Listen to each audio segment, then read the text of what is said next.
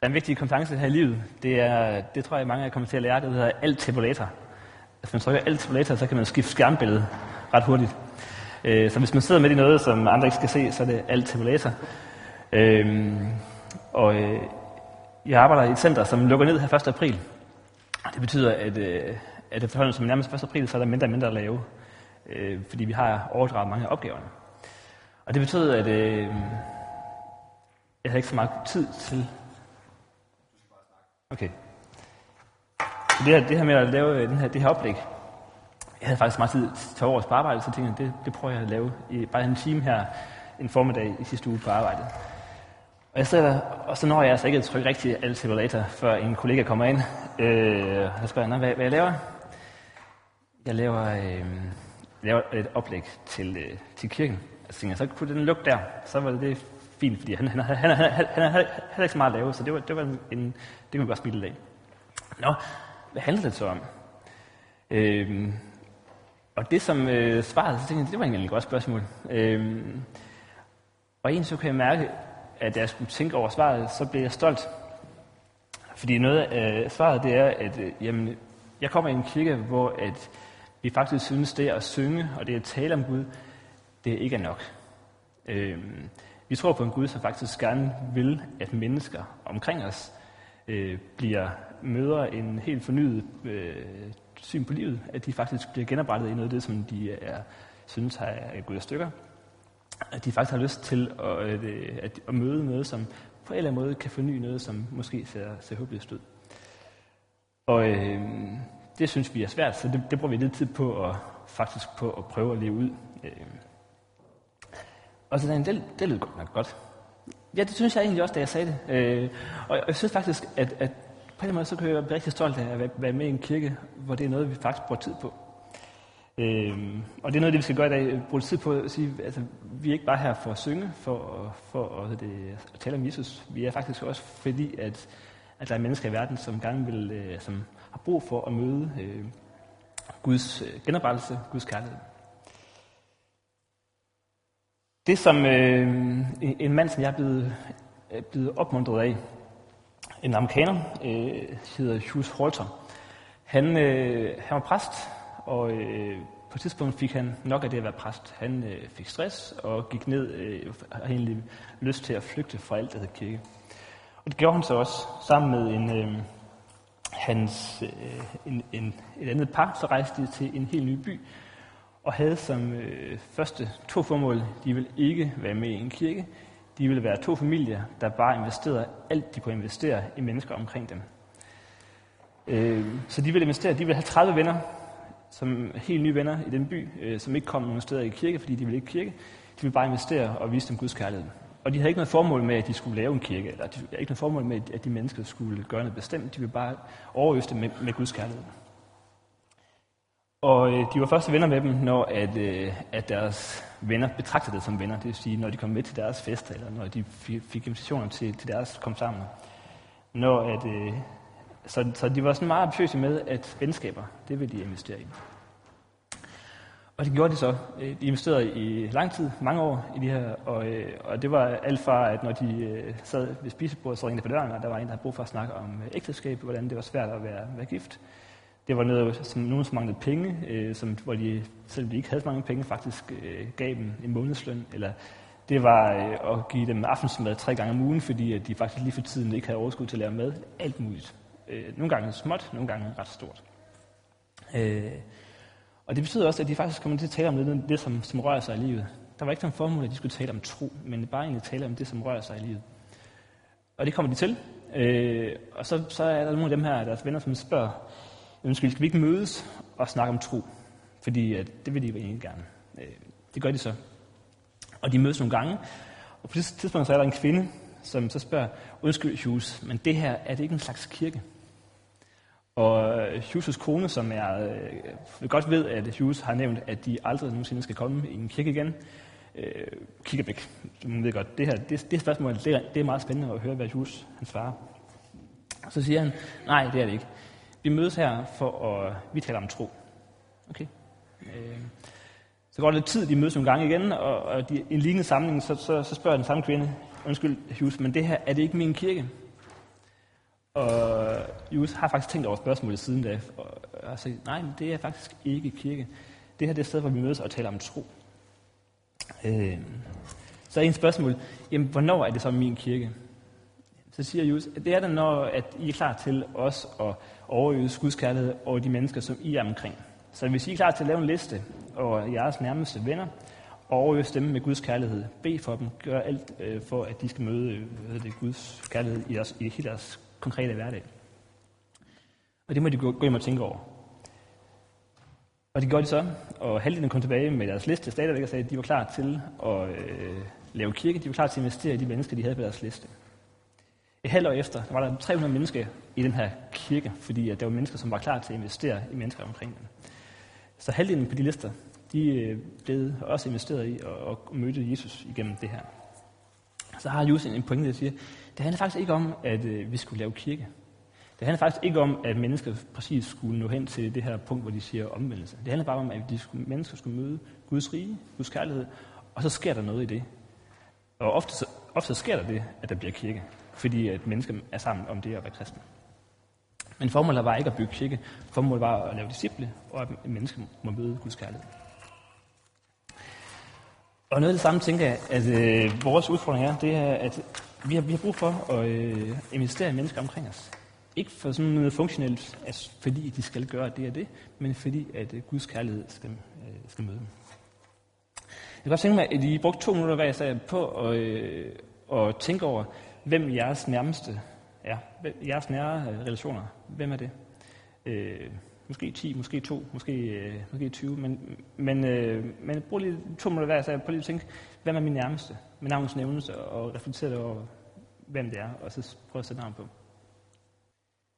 Jeg ved ikke, hvem der er dukket op på jeres liste. Hvis I minder meget om mig, så øh, er der relativt få, der kommer uden for kirken. Øh, I hvert fald mennesker, som man siger, man har investeret rigtig meget i. Øh, det tror jeg faktisk er en kæmpe udfordring. Helt vildt. Jeg, jeg synes, der har været en bevægelse i vores menighed til, at vi er klar over, at vi skal derud. Det vil sige, at vi skal investere, eller vi skal bruge tid derude. Men sådan helt hardcore investere, sådan at det faktisk bliver nære venner, vi overøser med, med Guds kærlighed. Der tror jeg, vi har et stykke vej. Øhm. Noget af det, som, som øh, det kan hurtigt blive sådan en dårlig samvittighedsøvelse. Nu, ja, der var kun en på min liste. Eller var ingen, eller der... Det er ikke det ting. Altså, her i weekenden, så, øh, så kom jeg, ved det, når jeg tænker over, hvorfor weekenden var god. En af, en af tingene var, at vi havde besøg fredag aften, og så skulle jeg hente Nora inde, i, øh, ved det, ind til vejen. Og det irriterede mig rigtig meget, fordi vi var faktisk lidt ærgerligt at skulle bruge en time på at hente Nora, og så, øh, mens vi havde rigtig gode venner på besøg. Øh, men da jeg gik seng om aftenen, øh, så tænkte jeg, det var noget, der gjorde mig rigtig glad. Det var at bruge en time på min dreng, fordi han faktisk havde lyst til at komme til vejen. Øh, og han blev rigtig glad for det. Og den her følelse af, at det gav rigtig meget mening. Selvom det var bilturen, var i vildt irriterende, men det gav rigtig meget mening. Så for mig, det at tjene en, som jeg holder rigtig meget af, det, var, det er der, man fornemmer, at man er som fisk i vandet. At det er faktisk der, man faktisk trives. Det er faktisk der, man har det godt. Og sådan tror jeg også, det er med mennesker omkring os. Hvis vi oplever at investere i mennesker, vi, vi, vi faktisk holder af, ikke fordi de skal noget bestemt, men faktisk fordi vi elsker dem, så ofte er det et eller andet, vi oplever, at det er der, vi faktisk, vi, vi, vi faktisk er, er sat til at være. Vi er sat til at, at tjene mange andre mennesker. Øhm, her i onsdags holdt jeg fri. Øhm, så sad jeg på terrassen og kunne se, at øh, fuglene begyndte at bygge redder, og, og, hvad det, og, øh, og hækken begyndte sådan at have små spire. Øhm, og så tænkte jeg, at nu var foråret endelig på vej. Og det er faktisk noget det samme, jeg tænker, at vi, vi, da Jesus han, øh, gik på jorden, så, øh, så var det noget samme, folk de fornemmede. Det var, at her kom en, som lige pludselig så, så de nogle glimt af noget, de var meget fascineret af. Det var som om, at tingene tøede op. Det var som om, at her var, her var folk raske, eller her, her blev de brudt af deres ensomhed. Her var, en, her var et eller andet nyt, som, helt, som satte noget håb i gang i mennesker. Øh, hvor Guds rige lige så langt blev synlig i små glemt, nogle gange meget synlige glemt. Men der var det her forårs spiren på vej. Øhm, og så er det også faktisk at være kristen. At øh, vi er faktisk sat i verden til at give få små øh, forårsspirer øh, hverdagen. Ja, det er meget interessant, at i Johannes evangeliet, der, der er der sådan en, øh, et vers øh, i kapitel 17, hvor der står, Ligesom du har udsendt mig til verden, har jeg også udsendt dem til verden. Og dem, det er hans disciple. Det lyder meget fint, men ligesom, hvad er det? Altså, hvordan var Jesus sendt til verden? Og det tænker jeg, det må vi godt dvæle ved. Øh, når, vi, når vi taler om, at gerne vil være disciple, så er det her en af nøglerne til at gerne vil være en disciple. Gerne vil efterligne Jesus, det er at efterligne ham, når han bliver sendt til verden. Øh, noget af det, som er sådan et fint ord, som jeg tror, at præster bruger, øh, jeg, jeg har det inkarnation. Det betyder, at mennesket blev, eller kom, øh, betyder ikke, at han blev kød og tog bolig blandt os, øh, men han, han blev menneske. Og så står jo ordet, at bolig betyder, det er et ord, som også betyder telt. Men han kommer altså helt personligt. En Gud, som er almægtig, kommer helt personligt til jorden og tager bolig blandt os. Øh, og ordet telt, det er ikke ligefrem prangende. Han blev født i en stald, som er ret fattig, og han bor, bor i et, sådan siger, han kommer i et telt, som er sådan meget skrøbeligt og egentlig ret mobilt. Men jeg tænker, at det er ret vigtigt at, at prøve at efterligne Jesus i, at det at komme og være nærværende, der hvor han var. Og øh, hvad kendetegnede egentlig Jesus liv, der hvor han var? Altså, hvad kendetegnede hans inkarnation? Noget af det, som kendetegnede, det var, at han var ret tilgængelig. Altså, han var faktisk der, hvor mennesker var. Og nogle gange så måtte han sådan ligesom en dag trække sig til side, fordi der var så mange mennesker, og han, nu skulle han have stillhed med hans far i himlen. Men han var tilgængelig, og det var han stort set, øh, når mennesker havde brug for det, så var han tilgængelig. Noget andet, det var, at han havde nærvær. Altså nogle gange så bliver folk de bliver slået over hans nærvær, hans ord, altså hvor meget de bare lige blev spottet på de situationer, hvor han var i. Han, han, han formåede at være, være nærværende. Så var han engageret. Der står det flere gange, hvor han fik ondt i maven, at han, simpelthen, øh, han, havde, han, op, han havde nød for, for de mennesker, han var omkring. Øh, så sådan helt grundlæggende, så var han tilgængelig. Han var engageret, og han var nærværende. Øh, noget af det, som også kendetegnede det var, at han kunne møde rigtig mange mennesker på én gang. Og så alligevel så så han det enkelte menneske. Det vil sige, at øh, Zacchaeus, som er, var en lille mand af vækst, hvor der var fyldt med mennesker, der ventede på, at Jesus skulle komme gennem byen, der var, så ser han Zacchaeus op i træet, spotter ham og spørger, øh, må jeg komme med dig hjem? Øh, eller kvinden, ved, ved det, som, hvor Jesus går gennem byen, og der er rigtig mange mennesker, der kommer for at betale, eller bare være sammen med ham og høre hans og blive helbredes, hvor der er en kvinde, der lige rører ved hans kappe, lige flin i kappen. Og Jesus kan mærke, at der udgår en kraft fra ham, og han vender sig om og ser hende. Og, øh, og hun bliver rask, og han siger snak taler med hende. Altså midt i den her menneskemængde, så ser han det enkelte menneske. Øh, og han ser det enkelte menneske, og han ser det enkelte menneskes brudthed. Det vil sige, hvad for nogle konkrete længsler har det her menneske? Hvad, hvad er det for nogle behov? Øh, og så bliver han grebet. Altså, han bliver simpelthen, han får ondt i maven, og han, får, han, øh, bliver, han kan ikke lade være. Øh, så taler han et sprog, som andre mennesker de forstår. Det vil sige, at øh, han fortæller historier, som på den tid øh, det var, som folk, folk kunne forholde sig til.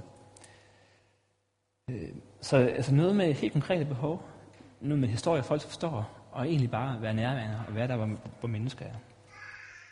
Øh, det, som også kendetegner ham, det var jo, at han, til, til sidst måtte han, måtte han dø. Men hele hans liv gav han afkald, gav han, øh, gav han, gav han hvad han havde, for at kunne, øh, kunne møde det ingen mennesker, der spurgte tid. Og det formål, det var, det var, at mennesker skulle møde Guds rige, og måtte erfare, at Gud ønskede at genoprette ting, som var brudt i deres liv. Øhm. Og noget af det, som jeg synes er svært, det er faktisk, hvis man bor på en villavej. Der bor helt konkrete mennesker, men det er faktisk også at se det enkelte menneske. Det er at se nummer 48. Hvem bor i nummer 48? Hvad hedder de? Altså, de har et navn.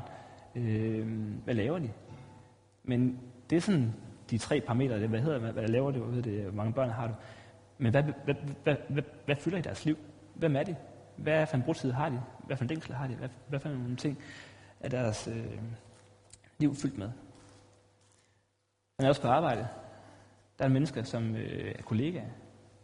Og I ser måske dem som kollegaer og noget lille smule. Men det kan være, at den her medarbejder, den her kollega, har noget, der fylder helt vildt. Øh, det handler om det med egentlig også at se det enkelte menneske som værende menneske med de her store længsler om at få noget genoprettet. Øhm, Jeg tænker, at I må godt bruge øh, to minutter igen. Øh, bare for jer selv. Jeg har også en drøftelse, men det må være en indre drøftelse. Øh, på at øh, tænke, hvad for mennesker ser du omkring dig? Øh, der hvor du er. Og hvilke længsler og behov ser du? Øh, hvordan kan Guds rige møde disse mennesker, de her behov? Der er ikke, der er ikke noget facit på, på det her spørgsmål. Det er så individuelt, så for, for, for hver menneske, der findes, så er der en, en længsel eller noget, som, som fylder det her menneskes liv. Nogle af de ting, som fylder rigtig meget generelt, det er nogle af de her ting. Jeg vil ikke gå ind i dem, men, men det, det tror jeg, I vil møde på stort set alle arbejdspladser. Eller I vil møde på stort set alle øh, villaveje, eller vi vil møde på alle universiteter, eller nogle af de her, de her ting. Øh, det tror jeg bare er nogle helt generelle ting, og så kan de så fylde på en, en, en specifik måde hos den enkelte. Øhm, men der er rigtig mange i Vesten i dag, som så har et travlt liv, som, hvor det betyder, at det går ud over nogle ting. Om det så er eksamensangst, eller det er, det er stress, eller hvad det er. Det kan være nogle ting.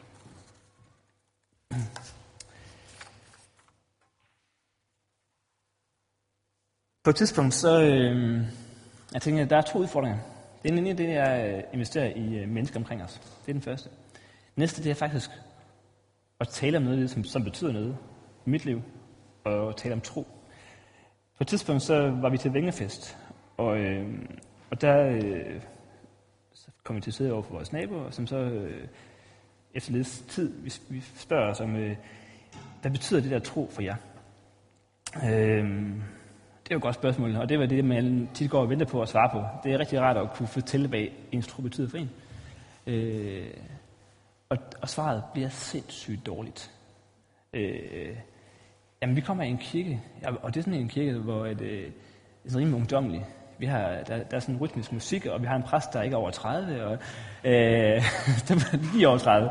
Øh, men men det, det er sådan, så, så bliver det formerne og, og de rammer, som vi er i, og en dygtig præst, som, som blev det, som kom til at betyde noget for os. Det betyder også noget for os. Men svaret var sindssygt dårligt. Øh, fordi det var ikke det, hvad min tro betød for mig. Øh, og det var sådan en, lidt en wake-up call til, at jeg vidste faktisk ikke helt, hvad jeg skulle svare. Jeg havde faktisk ikke helt, et helt klart svar på det spørgsmål. Øh, jeg kan også et med, at jeg, jeg er frelst. Øh, ja. Men hvordan jeg lige formuleret det på et sprog, som hun forstod, eller hvor jeg selv var klar over, hvad det betød, det vidste jeg faktisk ikke. Øh, også noget omkring manglende formodighed.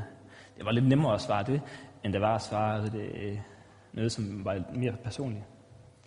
Øh, og så kan det være, at jeg ikke havde fået få et hurtigt spørgsmål på noget meget personligt. Så det, kan, det er også et tidspunkt, der måske bare til en vingefest kunne være lidt akavet. Men det var sådan en wake-up call i forhold til, jeg faktisk synes, det var svært at svare på. Jeg synes faktisk ikke, at jeg havde et, svært, et svar, som var, var helt fair, fordi hun spurgte faktisk. Ikke, ikke for at være provokerende eller for at teste mig eller noget. Hun spurgte faktisk, fordi hun gerne ville have et svar. Fordi hun faktisk var oprigtigt interesseret i at vide, et, et kristent menneske, hvad betyder det at tro? Hun vil faktisk gerne høre. Øhm, vi har nogle andre venner, som øh, på et tidspunkt, vi har været venner i nogle år, øh, så, så, så spørger hun på et tidspunkt, undskyld, men jeg vil gerne spørge noget, noget, noget omkring tro. Øh, og hvor hun så spørger, hvorfor har vi ikke snakket om det før, og hvor vi spørger, hvorfor har vi ikke spurgt om det før. Jamen, øh, og så siger hun, jeg har faktisk gerne vil spørge om det, men jeg har bare ikke helt vidst, hvor jeg skulle spørge hende. Øh, og, øh, og klart udmelding på, at jeg vil ikke komme i kirken. Fordi der, der var der ikke rigtig mulighed for at spørge. Der kunne man få svarene fra talestolen, men der er ikke mulighed for at spørge. Så der er altså mennesker omkring os, som faktisk spørger, fordi de gerne vil have et helt oprigtigt svar på noget omkring tro. Der er også mennesker, der ikke spørger, fordi de faktisk ikke helt ved, hvor de skal spørge hende, fordi de vil ikke komme i kirken. Så vi har faktisk en hel udfordring på, at der er mennesker, som faktisk gerne vil have nogle svar. Øh, det kræver tilgængelighed, og det kræver et sprog. Øh, tilgængelighed for de mennesker, som faktisk gerne vil spørge, og som ikke helt ved, hvor de skal spørge. Og for dem, der så får spurgt, kræver det, at vi har et sprog. Så det, det er dagens to pointer. Tilgængelighed, altså investere i mennesker omkring os, og faktisk også, også have et sprog for at kommunikere med omkring. Øhm, hvis man sådan spørger mennesker, hvad der er vigtigt for dem, så er familien, ægtefælde, børn, det fylder rigtig meget. Der er to tredjedele, det, det, det fylder rigtig meget for dem. Langt over endda 76 procent. Arbejde, det er cirka halvdelen. Så er der noget omkring øh, miljø, 42 procent helbred 38, indre liv, identitet, hvem er jeg egentlig? 24 for mændene og 33 for pigerne. Øh, etiske moralske værdier 30 procent. Spørgsmål om lidelse, liv og død 11 procent. Og så den åndelige virkelighed, hvad skal man tro? Spørgsmål om Gud 8 procent. En ret tankevækkende er faktisk, at 10 procent får faktisk gerne vil tale om tro egentlig. Men også de andre, sådan, det, der, der er mange ting her, som egentlig fylder noget, som, som man gerne vil tale om. Og det er ikke så overraskende. Så er man så, hvorhen, øh, i hvilken sammenhæng vil du vælge at bearbejde spørgsmålene? Så, øh, så er der nogen, der spørger, jamen det vil jeg gerne gøre sammen med venner i en lille uformel gruppe. I hjemmet, der er cirka halvdelen. Sammen med kollegaer, det er cirka en tredjedel. På egen hånd, uden andres påvirkning, det er 20 procent. På kurser, seminarer eller forelæsninger, det er også cirka 20 procent. Sammen med andre i en studiekreds eller i en forening, 15 procent. Sammen med andre i en gruppe i kirken, 6 procent. I forbindelse med en gudstjeneste, 4 procent. Der er også spurgt til en præst, og det er 7 procent. Øh, øh, det er tankevækkende i forhold til, hvis man tænker, hvad, hvad en kirke som regel, eller ofte kan være. Det er en gudstjeneste og en kirkelig arrangement. Øh, og hvis man så ser på, hvorhen det er, så kunne man godt kunne man lave noget andet, der faktisk var med til at give dem rammer for at, at tale om de her ting øh, sammen med venner, eller sammen med, øh, med nogen, som var mere i uformel sammenhæng. Øh, jeg vil komme, på, komme ind på lidt senere, hvad det kunne være. Øh, sproget, det ene ting er at kunne fortælle med ord, hvad man har på hjertet. En anden ting det er faktisk at vide, hvad man har på hjertet. Og det her spørgsmål, hvad tro, hvad tro betyder for dig, og det her dårlige svar med, at man kommer i en, en smart kirke, det, det gælder til, hvor er det, Guds virkelighed faktisk har forandret noget i mit liv? Hvor er det, jeg har noget at fortælle hende? Og det her, at discipleskab bliver så en, en kæmpe nøgle. Altså, det, skal ikke, det skulle gerne ikke være noget, jeg lige finder på til anledning. Det skulle faktisk være noget, som kommer fra hjertet af. Noget, som, øh, som fylder noget i mit liv, hvor jeg oplever, at Gud har forandret noget. Og det tænker det er faktisk en øvelse i at have, have den historie øh, både klar, men også for egen skyld. Hvor er det henne, at Gud faktisk har forandret noget i mit liv? Øh, hvor er det Gud, er, han er med i mit liv og gør en forskel? Hvor er det Gud, han, øh, hans, hans perspektiver på mit liv, de er med til at, at give helt andet, øh, en helt anden virkelighed og sætte mig fri fra, fra ting. Og jeg sagde faktisk, den helt klare opgave, det er at prøve at gå hjem og skrive en af fire sider, hvor I skriver det her. Fordi I vil møde spørgsmålet. Hvis I vil investere i mennesker omkring jer, så vil I møde det spørgsmål på et tidspunkt. Hvad betyder tro for jer? Øh, og så skulle I gerne kunne svare andet, end I har en ung præst.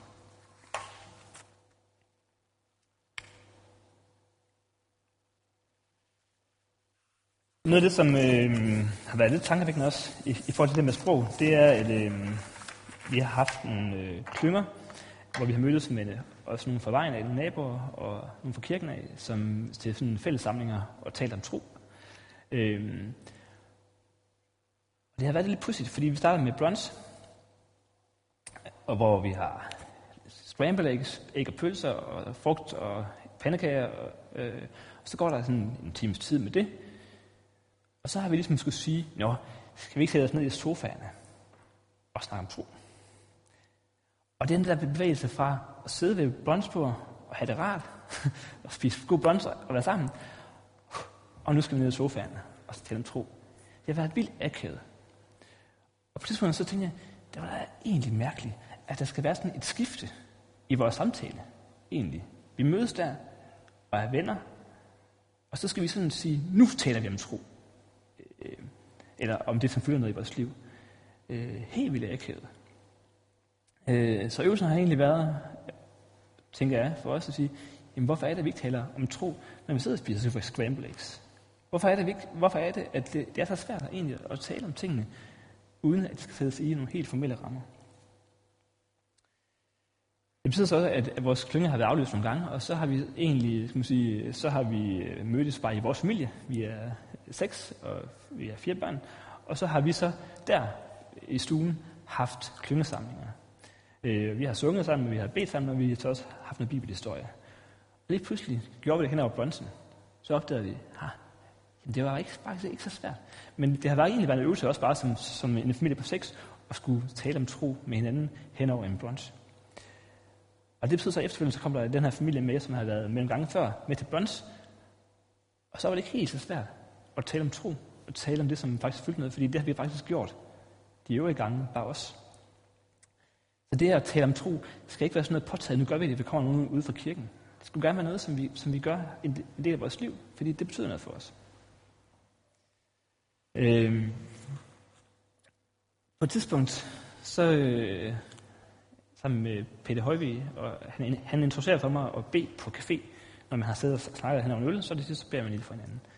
Det var egentlig en god idé. Og det har vi så gjort, når jeg havde siddet på, på Carlsen med venner, så til sidst har vi lidt bedt sammen. Øh, og øh, på et tidspunkt så har jeg en kammerat med fra øh, en ven, som har det svært øh, på café. Og øh, hans liv er ikke så nemt lige nu. Øh, og til sidst så tænker jeg, mm, mm. jeg plejer jo her til sidst at bede sammen med mine venner på café. Han er faktisk min ven. Jeg har faktisk investeret i ham. Og han er min ven. Øh, er faktisk lidt unfair, i hvert fald ikke at spørge til, om vi skal bede sammen. Fordi det plejer jeg at gøre med mine venner. Og han er ven. Og det får vi så gjort. Og det er de øjeblikke, hvor jeg skal man sige, øh, har været allermest berørt af helgen nogensinde. Øh, og hvor det på en eller anden måde sker et eller andet helt unikt øh, i et øjeblik. Og det er ikke fordi, at, øh, at det er sådan noget skal man sige, øh, hokus fokus, men det er fordi, at det var noget, som vi alligevel gjorde med vores venner. Noget, som var en del af hverdagslivet. Øh, så det handler om at finde nogle connectionspunkter, hvor man på en eller anden måde har noget, som man gør i hverdagen, hvor tro betyder noget. Og så kan folk knytte sig på det, hvis de synes, at det er noget, som de har lyst til. Øh, men det, det forudsætter altså det her ord, der hedder discipleskab. Vi faktisk har liv med Gud. At vi faktisk i hverdagen beder på café. At vi faktisk i hverdagen måske mødes over et bønser og taler med vores egen, egen familie omkring øh, tro. At vi faktisk i hverdagen lever med Jesus. Øh, og det giver også mulighed for, i stedet for at det bliver sådan en markedsplads, hvor vi skal overbevise folk om, hvad der er rigtigt, hvad de skal tro, så er det med en medvandring, hvor folk knytter sig op på vores liv og er sammen med os som venner. Øh, og i stedet for at det sådan bliver en markedsplads, så bliver det et sted, hvor, hvor man mødes og egentlig er sammen om det, som fylder noget i ens liv.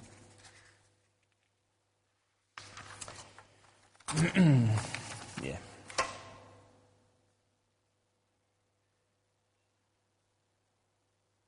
Så to ting. Det er, at der er rigtig mange mennesker, som, øh, som faktisk har spørgsmål, som øh, vi skal have svar på, når de spørger, hvad betyder det at tro? Og der er også rigtig mange mennesker, som har spørgsmål, men ikke, ikke nogen at spørge. Øh, så der er også noget med at være tilgængelig derude. Så øh, nogle spørgsmål, som jeg tænker, I godt må, må, må stille jer selv, det er, hvem er, hvem er jeg egentlig selv til? Hvem skal jeg investere i? Øh, hvilke behov længst ser jeg? Dem har I sådan haft, de spørgsmål har I haft tid til at, det, det vil jeg men brug tid på det, også øh, hjemme. Øh, hvad har du egentlig at fortælle og dele i dit liv? Et vigtigt spørgsmål, det er også, hvem skal du gøre det sammen med? Gør man det her, så jeg tænker jeg, at i Jesu i Bibelen var det, har, det, har det altid været en forudsætning, at man var to, øh, når man gik ud. Så, så det, det ligger bare, at man, man skal ikke være alene omkring det. Øh, noget af det, som øh, Hughes Halter han taler om, han kan tale om det her, det her inkarnationsfællesskaber. Altså hvor man faktisk, det de, de gjorde, det var, at de var sammen med de her 30 venner, og det var kollegaer, det var nabofolk, øh, det var folk, de havde mødt til, til fodbold. Øh, men det var egentlig folk, de havde investeret i, og som, og som på en eller anden måde så udsprang det her med at, at tjene ud fra det fællesskab, og leve Guds øh, riges liv der. Øh, så hvordan kan man have fællesskaber, som på en eller anden måde bliver så uformelle og venskabelige, sådan at man kommer op på den, når, når folk skulle svare på, hvad de gerne, hvorhen de gerne vil drøfte de her ting, så var det i uformelle fællesskaber sammen med deres venner. Altså svaret bliver ikke mere klart og tydeligt. Uformelle fællesskaber sammen med deres venner. Øh, vi har en venner, som, som, hvor hun direkte siger, at øh, som, som er, når vi har haft de her brunchfællesskaber, så, så kirke havde hun faktisk ikke lyst til at komme i. Men hun, det her, det vil hun gerne komme til, fordi det var jo bare venner. Øh, det, og det bliver relativt ukompliceret, fordi det er venner. Øh, og på en eller anden måde, så opstår det her fællesskab, hvor man faktisk kan tjene hinanden, som faktisk i gamle testamenter ligesom og nye hed øh, synagoger eller kirker, eller hvad det det var åndelige fællesskaber, hvor man havde i, havde i fredag hjem øh, Øh, husmenigheder. Så det, det er egentlig ret nyt, at vi, vi, har, vi har fundet på, at der skal være sådan en stor, det, store menigheder. Øh, tit har der været uformelle venskaber, som har investeret i hinanden. Så det, det er også et spørgsmål, man sige, hvorhen kunne der være sådan opstå sådan nogle inkarnationsfællesskaber? Øh, jeg tror, at vi kommer til at kalde det klynger, eller hvad hedder det? Det har også været lidt åbent, ja, men hvordan kan vi have sådan nogle fællesskaber, hvor at vi faktisk er sammen med vores venner og investerer i mennesker omkring os?